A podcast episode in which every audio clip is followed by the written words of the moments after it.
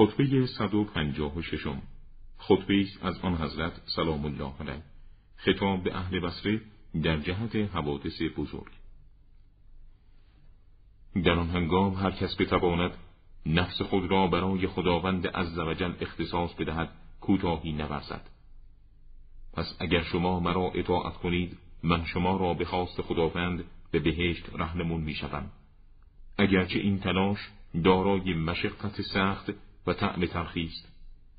و ما فلان کس رنگ زنان او را گرفت و خصومتی در سینش چنان کوره آهنگران به قلیان افتاد.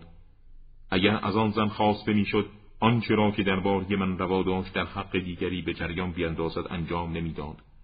با این حال حرمتی که اول داشت به حال خود باقی است و حساب با خداست. توصیف ایمان ایمان راهی است دارای مسیر روشن چراغش روشنتر و روشنگرتر.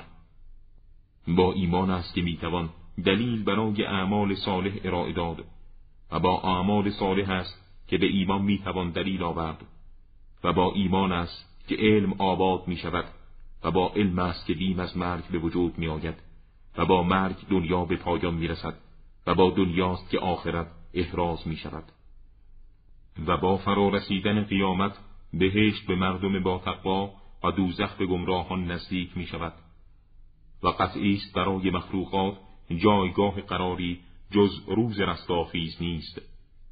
آنان در میدان قیامت به سوی قایت نهایی شتابان در حرکت خواهند بود. حال اهل قبور در قیامت. مخلوقات از قرارگاه قبرها برخواسته و رهسپار سرنوشت های نهایی خود می‌شوند. برای هر جایگاهی مردمی است که آن را تبدیل نمی کنند و از آن منتقل نمی شوند. قطعی است که امر به معروف و نهی از منکر دو خلق از اخلاق خداوندی است و این دو صفت و فعالیت نه مرگی را نزدیک می کنند و نه از روزی کسی می خواهند. تمسک کنید به کتاب خداوندی زیرا این کتاب تنابی محکم و نوری است آشکار و شفایی است سودمند و سیراب کننده است برطرف کننده تشنگی. نگهبان برای کسی است که به او تمسک جوید و نجات برای کسی است که به آن درآویزد. کجی را راه به آن نیست تا راستش گردانند. از حق و حقیقت نمی لغزد تا به سوی حق برگردانده شود. فراوانی ورود قرآن به گوش آن را کهنه نمی کند. هر کس به این کتاب الهی قائل شد راست گفت و راست گردید. و هر کس به آن عمل کرد بر دیگران صفت جست. در این زمان مردی از جای برخواست و گفت یا امیر المؤمنین ما را درباره فتنه آگاه فرما و آیا از رسول خدا صلوات الله علیه درباره فتنه سؤال نموده اید؟ آن حضرت فرمود هنگامی که خداوند سبحان این آیه را نازل فرمود الم احسب الناس ان یترکوا؟ ان یقولوا آمنا وهم لا یفتنون. من دانستم مادامی که رسول خدا صلوات الله علیه در میان ماست فتنه بر ما نازل نمی شود. پس گفتم یا رسول الله چیست آن فتنه که خدا آن را به شما خبر داده است؟ فرمود یا علی بعد از من امت من دچار فتنه می شوند.